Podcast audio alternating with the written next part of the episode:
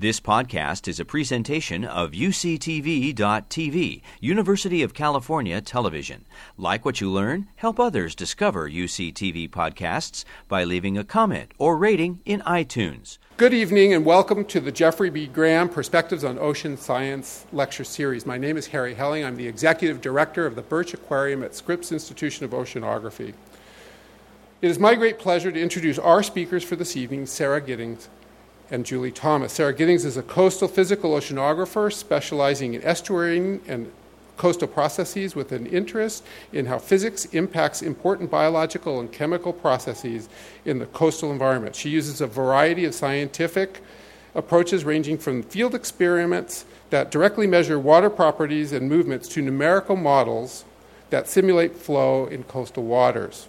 She started as an assistant professor at Scripps Institution of Oceanography in January 2014 and is currently involved in research projects around the world, including several right here in local Southern California waters. Julie Thomas has worked for over 39 years at Scripps Institution of Oceanography in La Jolla, California, and she serves as the program manager for CDIP. Some of you may have heard that. That stands for the Coastal Data Information Program. She's also the executive director of another prominent program called SCOOS, or Southern California Coastal Ocean Observing System. Her priority is to maintain standards for collecting and disseminating high-quality data throughout the maritime community and to advocate for integration and communication of information that helps ensure safety, economic and environmental resilience, and sustainable use of our coastal ocean. We are very fortunate to have both of them here tonight for their talk titled El Niño and Our Urban Oceans. Thank you very much, Harry. Good evening and welcome. Some of you might have been here in time to see the video that we took last week when we did have large waves and they were hitting our La Jolla shores, and it was pretty impressive on some of the homes there. But I thought I would also start out with this picture from 1983 of the Marine Room. And some of you might have remembered that. The windows actually smashed in, and now you can go there for high tide dinner. I think they have an advertisement for that. But it's very similar. We had the same type of waves. Interestingly enough, we've actually had fairly large waves these last couple storms, and they've had a lot of impact on our coastal zone. So tonight we're going to talk about a little bit about El Niño now. What does it mean to us? I just have a couple slides on that. And then we're going to talk about the value of some of the sustained programs. Harry mentioned CDIP and SCOOS. Those are two programs I'm involved with. We have very local observations. We feel these are critical for really providing baseline information for our climate changes and signals such as El Niño. And we're also going to talk about the coastal impacts. What does that actually mean to our coastal zone? Look a little bit into the future and talk. We have a slide or two on their citizen science project where you can become involved also. So where are we right now? Where was all the rain that we were expecting of? Godzilla, El Niño, we were all excited, lots and lots of rain. But it's complex to measure these El Niño impacts on our coastline. You know, we have to have those warm temperatures starting at the equator. They move, the water moves over. We have those temperatures moving along the west coast of the U.S. But then we also have to have the jet stream. It usually follows where in the red up there we have the jet stream lowering, this one red right here coming down. But what happened, particularly in February, we had a high pressure system. It kept pushing the jet stream further north. So we didn't really get as much rain as we were hoping for during this El Niño season. What's happening right now, the El Niño temperatures are weakening at the equator. And there's particularly in the subsurface, there's upwellings. It's bringing up some of the cooler water, so it is cooling down. But let's take what we can get. We've had up until March, through March of last week, a few days ago, we ended up having over 6 inches of rain. During that time, for our other two strong El Niños, 1982 to 83, we had 9 inches, and the 97, 98, 12 inches. So this just gives you a comparison. I'm sure you've heard that not all El Niños bring high amounts of precipitation. Often the stronger ones do. But it is about a 50-50 chance whether or not you will get a lot of precipitation with these El Niños. But we've had some impacts. We've had some deep sinkholes, and other pavement and roads have been infected by the rains. We still have a chance for the rest of March, April, and May, and we'll see what we get as far as any additional precipitation. We'll take it. Okay, so I'm going to jump right into these observational programs. On the left, you see a picture of the west coast of the U.S. These are the wave buoys that are deployed by the CDIP program, Coastal Data Information Program. This program is mainly sponsored by the Army Corps of Engineers, the California Department of Boating and Waterways in California. You can see the propensity of wave buoys within California. That's because we actually have state funding that comes into sponsoring this program. The U.S. Navy around San Nicolas Island, some of our islands offshore, those buoys are sponsored by the U.S. Navy, and then we have industry partners also. On the right-hand side is the SCOOS program, Southern California Coastal Ocean Observing Program. This is much broader than the measurement of waves and temperature. It includes a lot of water quality. We're doing harmful algal blooms. I wanted to mention that all of the observations that I'm going to be showing tonight are available online. These are real-time programs, CDIP at ucsd.edu and scoos.org. Also, one more thing about the CDIP program is that it is nationwide. So what you see here are the West Coast buoys, but it is the same buoys that we have in the Caribbean, the East Coast, and the Pacific region. And when you listen to Scott Bass on NPR in the morning and he talks about the surf report, that's what's, these are the buoys that are transmitting that data. The data goes right from the buoy itself, so like 5 miles off of Mission Bay, we have one. It transmits to the Iridium satellite, over to the Department of Defense gateway in Honolulu, back to Scripps for quality control, and out to the National Data Buoy Center, who then transmits it to the National Weather Service, and that takes 2 to 4 minutes. So it updates every half hour. These data are online, and you can monitor these waves yourself. Okay, so first of all, I'm going to talk about sea surface temperature monitoring within Southern California. So these shore stations are sponsored by SCOOS. We have one at Scripps Pier, Newport, Santa Monica, and Stearns Wharf Pier up near Santa Barbara. And this is on the left here is what it looks like underwater. There's a conduit off of Scripps Pier. It goes down about 5 meters, and it takes hourly sampling. You can see we have this, we were hitting 77 degrees Fahrenheit on that shore station. Actually, that was the sea surface temperature. Part of it was around 77. And once again, this collaborates with the warm water that we've been seeing. So now I'm going to kind of step through these collaborations of what was predicted with the El Nino warm waters.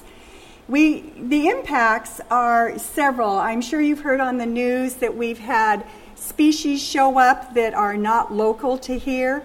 One of them is this Pacific seahorse was found in San Diego Bay, and then, of course, the tuna crabs that are dead on the beach in Ocean Beach. That was in June 2015. Now this is the manual shore station. What I actually just talked about was the automated shore station because there's no human intervention there to collect that data. This manual one, we have over 100-year record of someone physically walking out to the end of the pier at Scripps and taking a water sample. And they analyze it, and we have sea surface temperatures. So this started back in 1916. We're one of a couple places in the world, I think, that have this long a record. Funded by the Department of Boating and Waterways, by the way, for the most part. Another program, this is has some funding through SCOOS and other parts of NOAA, are these gliders that Dan Rudnick, a researcher here at Scripps, runs this program. For those of you that aren't familiar with the gliders, we have two transects out here off of Dana Point and off of Point Conception. These little things right here you can bring up in real time and actually see where the glider is. So as the glider is moving along that transect, you can see what part of the transect it's on. It dives down. It's a self-propelled underwater instrument. It dives down to about 3,000 feet. That's the capability. I think it's a little bit shallower off of our coast, off of Dana Point. And it takes about 6 hours for it to make a complete dive and surface, and it covers about 3.7 miles during that time period. And we go about 124 miles offshore. What is so incredible about these is that we get all of this profile data. So not only from the surface, but all the way to the bottom of the ocean, we get the complete temperature, salinity, aragonite, all these parameters that Dan is collecting. These are all available online. Another program that's had quite a history here at Scripps, I'm sure many of you are familiar with Cal Coffee, the Cooperative California Fisheries program. And once again, they are measuring profile data on the ship transects. One of the glider transects actually overlaps with the Cal Coffee transect, so we're getting a really comprehensive picture of what's happening along these areas, along this region. And this is just one of the profiles from July 2014 and then November 2015. You can see the dark red would be the warmest areas. And you can see how they're moving around. These, by the way, are difference maps. So we found about 5.4 Fahrenheit, 0.4 degrees Fahrenheit warmer during this El Nino season. And I wanted to bring in that the wave buoys through the CDIP program also have a thermistor right at the bottom of the buoy. And it will measure sea surface temperature. And this is a plot, so it's from 1997 to 2014, and the gray in the background is actually an average of all of the years. The important one to look is this magenta. Look at how high it is there. Once again, 77 degrees. This is Mission Bay offshore. It's about 5 miles west of Mission Bay Channel. And then right here, 2016, we're still up there. We're still having this red. It is very warm waters. So we're really seeing a lot of impacts from these warm water conditions. One of them is our kelp is suffering. Our kelp is, we have an invasive species called Sargassum bloom, or devil's weed, and it's found down here. And as the kelp is stressed with the warmer water, it doesn't have the survivability against this invasive species. Dr. Ed Parnell is one of the research scientists here, and you can read his quote, but really he feels that this warm water from the El Nino will eventually eradicate the kelp, and is concerned about it very much. So we'll see. We're tracking it. Once again, these observations are really critical because we can track these ecosystems' impacts. This is a picture of one of the wave buoys that would be 5 miles west of Mission Bay. There's also one 10 miles west of Point Loma and about 3 miles west of Torrey Pines, about 5 miles west of Oceanside. We're very fortunate to have this whole suite of wave buoys here. And I wanted to bring up some of these high waves that we have seen during the last couple months, because some of our biggest waves that we've actually measured in this area have been from the past few storms. So you can see that in February 1st, we did have quite a storm come through with wave action.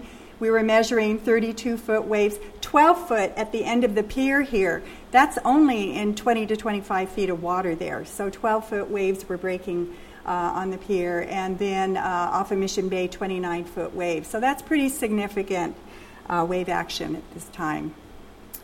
This photo in the upper right was part of the video that you just saw, so it was taken last week with waves breaking on the homes at La Jolla shores. Hopefully there's no one in the audience that lives there and has any damage to anything.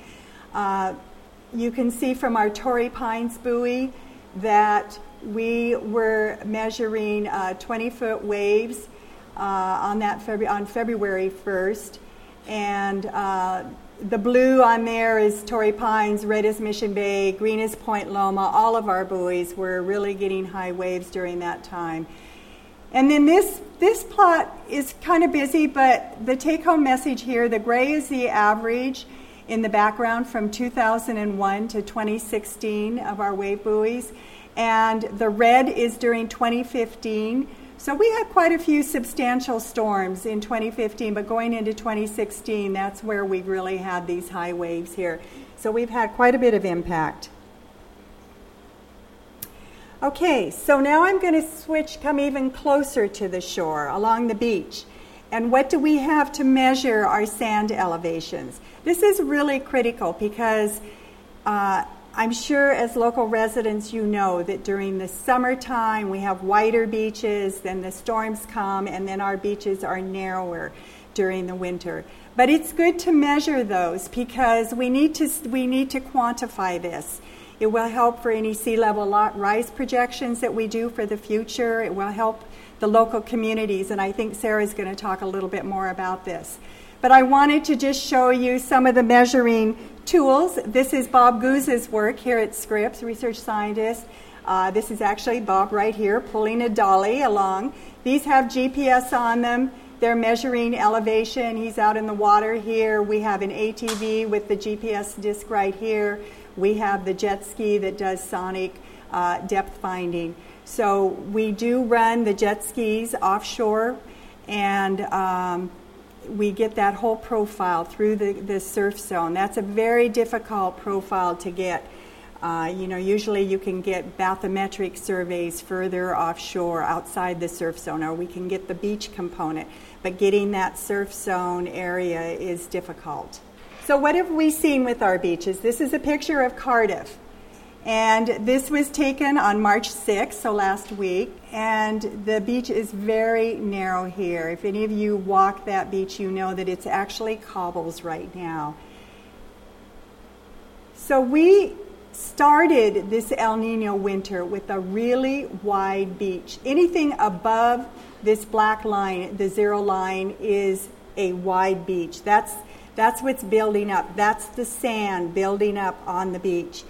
And one reason why we have been fortunate this winter and we haven't seen too much coastal damage, even though we've had these big waves, is because we've had this buffer zone. We've had this really wide beach that we started out with. But now look at it. It's been eroding. Every storm comes through and it erodes and it erodes. So we end up with this really narrow beach now and cobbles on our beach. So we'll see if we have any larger storms this winter that have large waves, there could be more impact to our shoreline. Okay, so now we have that information about the beach. But really, what we want to do is work with the homeowners, this is Cardiff State Park, with the restaurants that are there, the Chart House, Pacific Grill.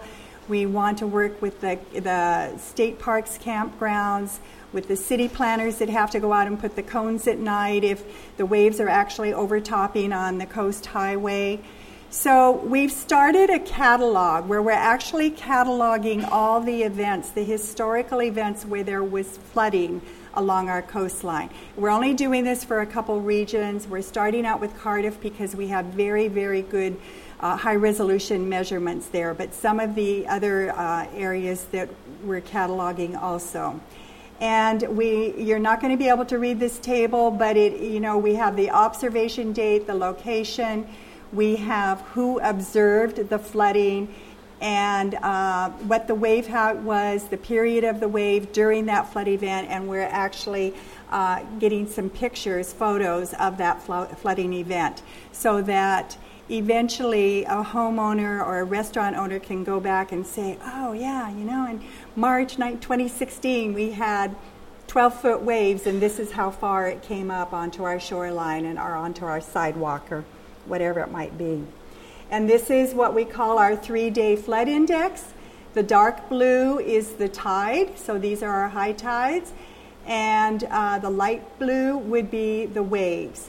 So we have instances that we know now if it is high tide and some of those large wave events that I showed you previously, when the combination exceeds the yellow line, this is what happens. We get flooding into Seaside parking lot at Cardiff. That's the South Cardiff parking lot. If it actually exceeds this moderate flooding threshold that we've determined, then we know that 101 will actually overtop and there will be spray up on the shoreline. And that's actually my commute in the morning, and believe it or not, I've had pebbles end up on my windshield over the past several years as I drive to work, because the spray has actually come right up onto the highway. So these are important. These are, all of these observations are very important to sustain. They give us a great baseline infrastructure, tell us what is going on right now. It also tells us about a climate signal. It gives us the history to track climate signals. And it also helps to validate our nowcast and forecast models, because we definitely don't want to be surprised, like this lady up in Ventura who opened her door to her living room and voila, there were the waves. So that's kind of my pitch for why we need to have these real-time observations. We want to inform the public more, and we want to engage you more. And now Sarah will continue. Thank you.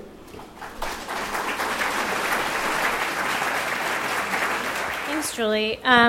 So I just want to follow up on what Julie said, that the importance of these long-term observations, they're very valuable. Obviously, you know, the surfers are going and they're checking these things regularly, but we as scientists really need to have these types of observations to help bolster some of the other work that we're doing, which is on shorter time scales. This gives us a way to compare to things historically.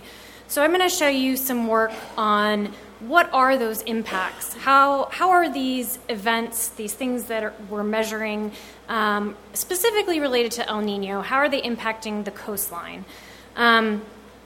I'm going to allude to this here. El Nino is actually a really nice picture for us to think about future climate change. So we've got coastal impacts. The way that I think about it is sort of in terms of these two different boxes. So how do we think about changing oceanic conditions, and how is that going to impact coasts and their ecosystem services? And when I'm talking about changing ocean conditions, I'm talking about event-based things such as El Nino, but also things like climate change.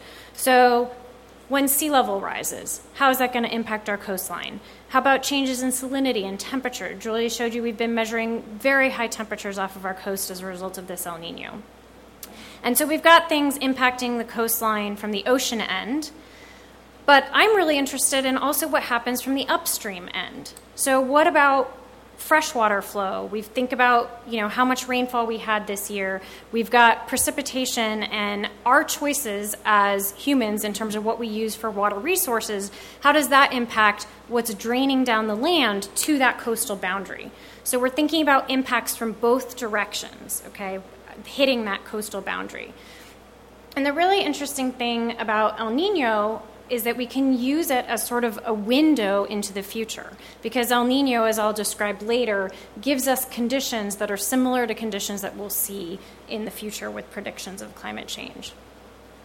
So in particular, with El Nino, we're looking at high water levels. We have high sea level, as well as extreme conditions such as those high temperatures. And we have the potential for extreme precipitation events, although there's not a very strong link, as Julie mentioned, between El Nino and large precipitation events. In fact, hopefully you'll take away one thing from our presentation is that El Nino has definitely been here very strongly this year. Despite the fact that we haven't had a lot of rainfall, we've had very significant showing of El Nino on our coastline.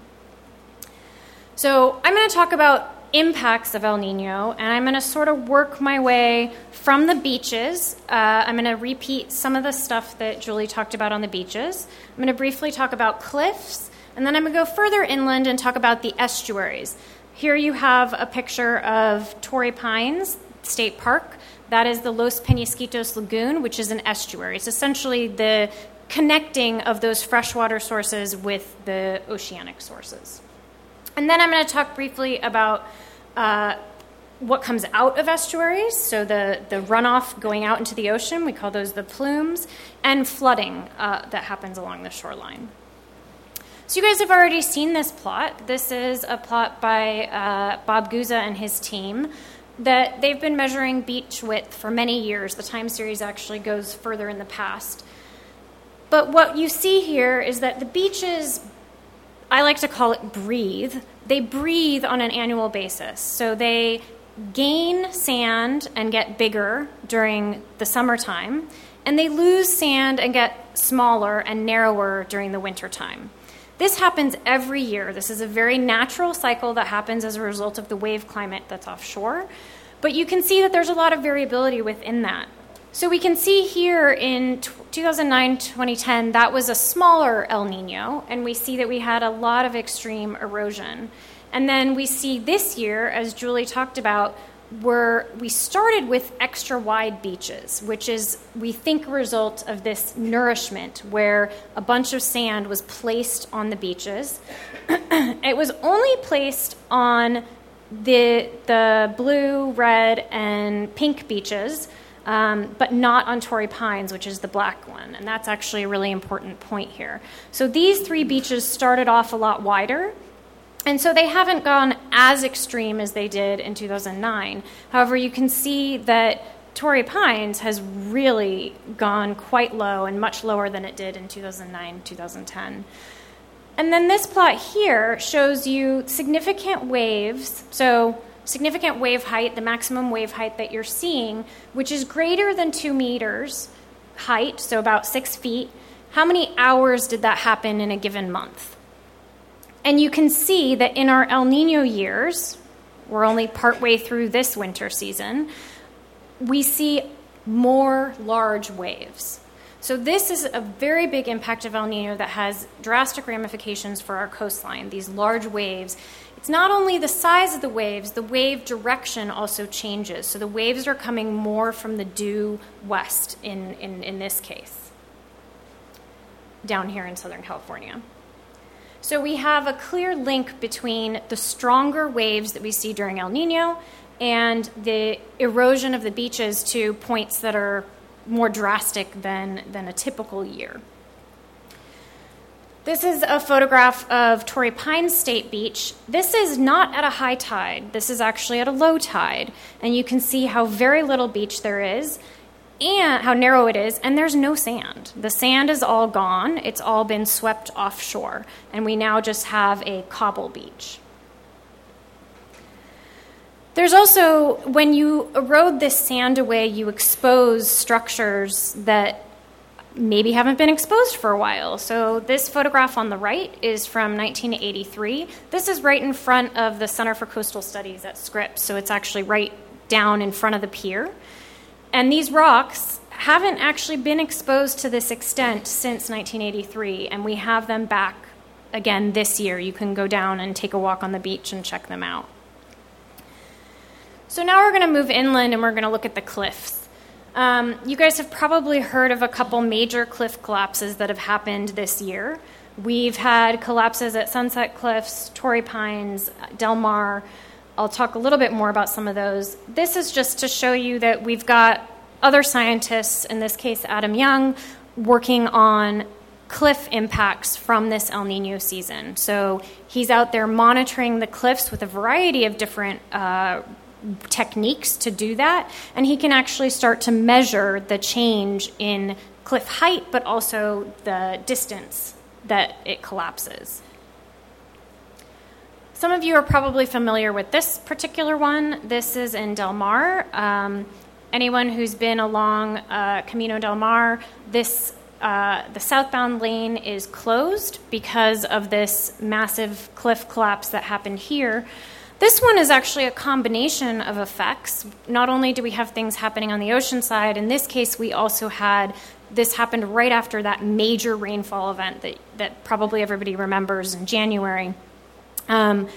and there was a big storm drain here. So you have a huge amount of water coming from essentially beneath the cliff. So you have two ways of affecting cliffs. You can have waves pounding the cliff, and then you can have runoff weakening the cliff from underneath. And then this is a picture of the collapse that happened in Sunset Cliffs recently. So we're seeing these impacts very strongly on the coastline this year, despite the fact that we haven't had, the large amounts of rain that a lot of people think we were supposed to. So now I'm going to we're going further inland, and we're going to talk about estuary impacts. So this is my area of research. And I'm going to be showing you some results from Los Peñasquitos Lagoon, which is the lagoon just north of here.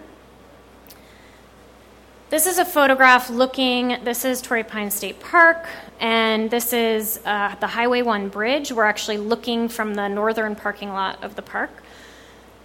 And this is the lagoon entrance during a high tide. So we've got a pretty large tidal swing that we see here. This is high tide, and then this is low tide.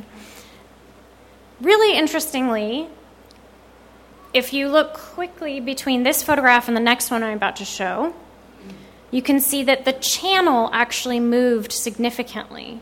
I'm going to switch back and forth between those two. These photographs are only a day apart. So what's happening here is massive movements of sediment, just like we saw on the beaches, right? So on the beaches, we were losing all that sand. We also have massive movements of sediment that are happening inside of these estuaries. And this year, in fact, it's gotten to the point where this is at the mouth of the estuary looking northward. While the sand was disappearing offshore, we had a buildup of cobbles onshore. This is a handrail, okay? You can usually, that's where your hand goes. So this is a significant amount of cobbles that were built up. And what this did to the estuary mouth is it actually created this berm. It blocks the estuary from being connected to the ocean. If you go to Los Peñasquitos Lagoon right now, it is still currently blocked, and it's going to look like a big lake, a very big lake, because it's filling up, which I'll talk about in a second. And so what I'm looking at is how are these things connected? How is the effects on the beach connected to what's going on inside of the estuary? And then further, what does that mean for the health of the estuary? Estuaries are really important for both ecosystem resources, so there's a bunch of endangered species that live in them, including various plants and birds. There are also places that can become quite dangerous because they can harbor things like mosquitoes, which I'll talk about. And so we want to make sure that we are understanding how our estuaries function. And they also wind up being very important for humans. The ones in Southern California tend to be fairly small, so they're largely important to us from the perspective of recreational use. But we have other places that I consider estuaries like San Diego Bay, which are important for a whole variety of uses, including shipping, military, a very long list of human uses. So we want to understand how these things function, and we want to understand how they're responding to things like El Nino. So here we have this estuary that got shut off this year. And I'm going to show you a plot that I'm going to spend some time going through for folks that aren't used to seeing plots like this. This data is actually from December of 2014, and I can promise you that the data we have collecting right now is probably going to look similar, but the instruments are still in the water, so I can't show it to you. So this is from December 2014. This top plot is the vertical axis is how deep you are beneath the water surface.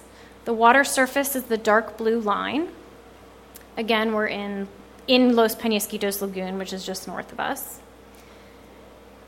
The color, so the red is velocity or flow going into the lagoon, and the blue is velocity or flow going out of the lagoon. So what we see here is as the tide rises, water level goes up, water goes into the lagoon. As the tide falls, it goes out of the lagoon. This is not at all surprising. We didn't need to take measurements to show this. This is just the tide flushing in and out of the lagoon on a regular basis. Down here, we have the dissolved oxygen concentration, so how much oxygen is actually in the water. And it actually varies on a tidal cycle, but typically it's staying relatively high at concentrations that are very safe for organisms that are living in the water. On December 11th of 2014, we had a very similar closure to the one that we have right now, although in that case it was sand that built up, not cobbles. So when the estuary closes, you can see that you lose that tidal flushing, which makes sense. It's no longer connected to the ocean, so it's not flushing any longer. What this does is it stagnates the circulation. And because we still have fresh water coming in from upstream, we wind up with stratification of the system. And what that is layering of the different types of water. So we have fresh water sitting on top of salty ocean water that was there from before, and it's very hard to mix those two water masses. So you get this very strong layering effect, this strong stratification. And what happens when you have that and no flushing is you wind up with a process called eutrophication, where we get growth in the upper layers of algae, phytoplankton. When that dies, it sinks to the bottom, and it gets consumed by microorganisms and other organisms that are living near the bottom, and they're like us. They use oxygen to do their processes, and so they're using up the oxygen as they consume these dead algae. And as they use up the oxygen concentrations plummet, and we lose oxygen in the water column. This is a condition we call hypoxia. When you go beneath these concentrations, it's actually now dangerous for any organisms that need oxygen in the water. And in fact, this particular event, we saw floating dead snails and fish and lots of things that were dead in there. Now, this brings up a really interesting question about management of our coastal ecosystems. I'm going to just go back to this slide. A few days after this, the state parks, as well as the Los Peñasquitos Lagoon Foundation, made the decision to do an emergency breach of the lagoon. The breach was done in part because of the hypoxic conditions, also in part because they were finding larvae of mosquitoes, because not only did it shut off, but we had fresh water coming into the lagoon. That fresh water then gets trapped, and you harbor conditions that are good for mosquitoes, and so they needed to breach the lagoon. But unfortunately, they breached it mechanically, so they bring out bulldozers, and they breached it, and they spent, in this case, it was about $8,000 that they spent on this to do a small breach, and it literally closed less than 24 hours later. So, how we manage these systems and what's the timing of which we do this is a big question. There's also a question of should we be managing it? Some people argue that we shouldn't. It's a very tricky question. We're in a place with these estuarine environments, particularly in Southern California, where we've impacted them so heavily that they're nowhere near their natural state. We don't even really know what their natural state is. So we do know from some historical records that these estuaries used to close naturally. But they also had the ability to open naturally in ways that we've now constricted, literally constricted. So with the bridges we've built, the estuary mouth is fixed. The estuary mouths used to actually wander around. And so as they wandered around, they could adjust themselves. We've also changed the freshwater inflow from upstream with dams as well as other alterations that we've made. And so that when you have a large rainfall event, it used to be able to flush out the system on its own, and now we can't do that. And so this raises a big question of management. And I think it's a really coupled system with managing the beaches. Julie and myself both mentioned this nourishment that happened on some of the beaches. And this is something that, coastal managers are thinking about a lot because it costs a lot of money. I mentioned this most recent breach was only $8,000, but typically when they do a large breach, it's upwards of $150,000. So, and this is small compared to some of the other lagoons, which we're talking about almost $1 million. So we start talking about large numbers quickly. when we start thinking about how to manage these. So I'm going to move on now and talk briefly about coastal flooding and the plumes coming out of these systems. So these are some photographs that were taken on Christmas Eve where we had very large tides at La Jolla shores. And this is a photograph from San Diego Lagoon, the one just north of Los Peñasquitos. This is the one where the racetrack is. And this is, again, a large tide event. And you can see that we're starting to get to a point where when we have an El Nino, we have extra water level, we add on tides, we add on waves, and we start actually flooding some of our coastal infrastructure. This is another photograph from Del Mar, January 23rd. And then this is that photo that Julie had from the video. And there's folks at Scripps that are actually working on how do we model this? How do we predict in advance what parts of the coastline are going to become flooded?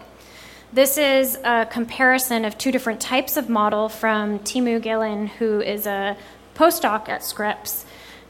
On this side, this is a bathtub model where all you do is say, what's the ground level?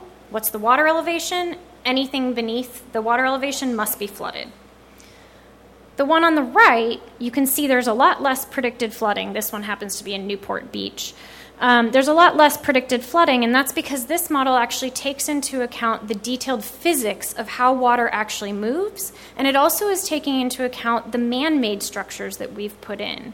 And so getting really good, accurate models of coastal flooding is actually a really important factor for thinking about these impacts on our coastline, particularly when we think about what might happen in the future. We've also had this year, in addition to flooding and cliff failure and, estuaries having problems, we've had a lot of infrastructure damage. This is at Torrey Pines, where the parking lot that's along Highway 1 has been crumbling. This is part of an access way that fell off because of the large waves. So we're starting to see some of these infrastructure damages from these large wave events. And then the last piece is the shoreline health. This is a photograph from the day after that large January rainstorm event. And you can see these large plumes. These plumes, what make them visible is actually sediment in the water. But there's other things that come out of our storm drains besides just sediment. There's a lot of contaminants and pollutants, and we're trying to understand how those are impacting our coastline. This is a photograph, a very similar one, where you're seeing sediment.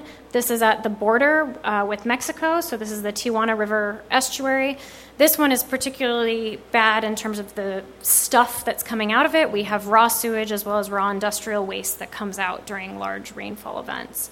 And so we've been doing some recent studies to try to understand how does this stuff get on the coastline? Once it's there, how does it spread? We want to be able to better predict beach closures. Right now, 2 days after a rainfall event, we say, that's it, beaches are closed pretty much everywhere. Can we do better? Can we get a shorter time scale, a better accurate prediction on where and when to close beaches? Okay.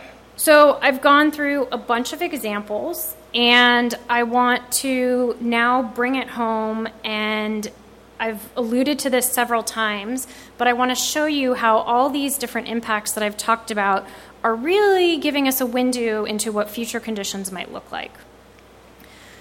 So future predictions under climate change scenarios are that we're going to have rising seas. Rising seas means we have more extreme water level events, because we have a background, and then we get this extra on top of it. Warmer oceans and air, larger but potentially less frequent. This is something that is a little bit more unclear. Storms, bringing big waves and potential flooding. Ocean acidification and reduced snow and ice cover. These are sort of the big picture things of climate change. Which one of these do we see during El Nino? So particularly on the U.S. Pacific coast. So we do see enhanced sea level. El Nino itself actually leads to a bump up in the sea level because of the warmer waters as well as because of the atmospheric conditions. We have much warmer oceans and air, as Julie showed you the ocean temperatures.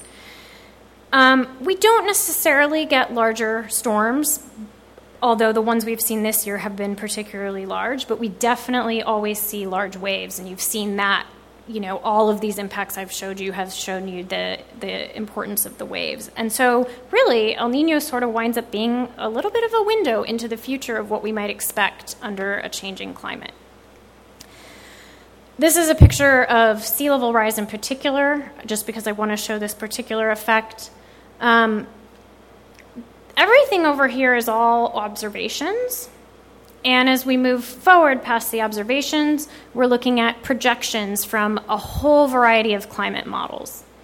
And the blue curve versus the red curve with their error bars are whether we cut carbon emissions significantly or whether we continue with business as usual. So we're looking at pretty significant future sea level. But as I've mentioned, you know, what we're interested in is the exact sea level at a particular point in time on the coast. So, you know, if you go down to the ocean tomorrow morning, what is that sea level that you see at that moment you're out there caused by? So it's caused by a variety of things. You have these long-term risk factors like that sea level rise, but you also have things that sort of occur on a decadal cycle, such as El Nino and the Pacific Decadal Oscillation. So these are natural cycles that occur that can change sea level on top of that large long term. And then we add on top of that high tides. So extreme high tides here can add about 7 feet, sometimes a little bit more, to the total water level you're seeing at the coastline. And then we add on top of that extreme storm wave setup and run up. And so it's all of these things added together that lead to the exact water level that you happen to see on the coastline. And some people see this and they think, oh, well, then maybe sea level rise doesn't matter because it's small relative to how large some of these other natural variabilities can be. However, the important thing is that even if you have a small change in sea level, that means that the frequency of large events actually increases. So as we move forward in time, this is the number of hours of large events that are above historical levels. And so we get many, many more large events, sort of like what we've seen this year. So we have a background sea level rise because of El Nino, and then we're getting these large storm events, and they're having a very large impact on our coastline. And just to try to put it in a little bit of a quantitative perspective, background sea level this winter has been it ranges from about 8 inches, sometimes up to 15 inches higher than average. And that's sort of what we might expect to see 45 to 60 years from now based on these types of predictions. So this is what we're saying about it being this window into the future. So you can sort of think about these impacts you're seeing, and when you're out there on the beach, think about, what does our beach look like in 20 years? What does it look like in 50 years? And what is the best way to manage it? So in summary, Julie talked about El Nino. It's here. What are we measuring? She talked about measuring water temperature, waves, and flooding. And then we've talked about measuring the coastal impacts, so the impacts on beaches, cliffs, estuaries, flooding, and then shoreline health as well.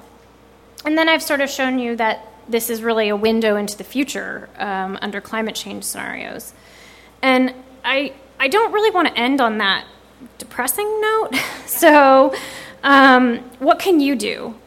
We have a couple citizen science programs going on right now where we have citizen scientists collecting photographs along the shoreline, and then scientists are actually using those photographs to help improve these coastal flooding models and to give us a sense of what damage has been done and where is it happening, where is it the worst. So what you can do is take photographs.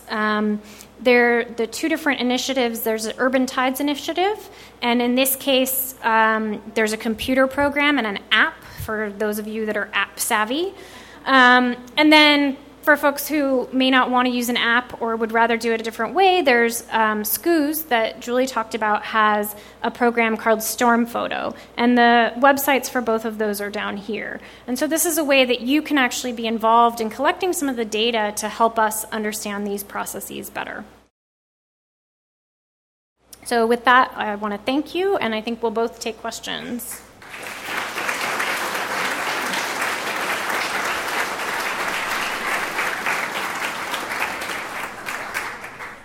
The question was where are the cobbles coming from? And in most cases here, there's actually a layer of cobbles that sit beneath the sand year-round, although a year like this year, we've actually seen the cobbles themselves moving around, and so there's a little bit of debate over whether there's potentially another source. But in general, we think of them as a layer that's beneath the sand. So this is literally the million-dollar question or the multi-million-dollar question. How long do these nourishments last? And it really is what we're trying to figure out. Guza's been studying this for a while, and he does not put a number on it. He's hesitant to put an exact number on it.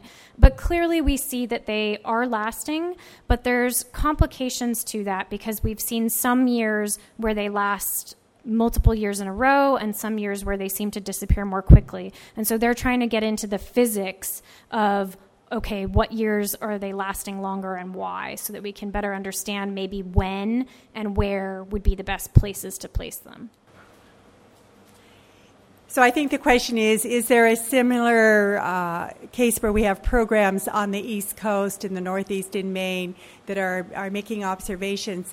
And so I'm actually executive director of SCOOS, which is Southern California Ocean Observing System, but the U.S. is divided into 11 regions. And so now this is just one component, but I happen to know about it. In the Northeast in Maine, there's NARACOOS, the Northeast Ocean Observing System, and they are doing very similar measurements to what we have. They even have some of the coastal models, the shoreline flooding models that we have. They have some of the offshore buoys. CDIP actually has some buoys in the Northeast. But they have their own measurements there that they are doing also. So I think every region, they're trying to build up this suite of measurements because everyone realizes how critical this is going forward to really quantify what's happening to our coastline. You've been listening to a podcast by University of California Television. For more information about this program or UCTV, visit us online at UCTV.TV.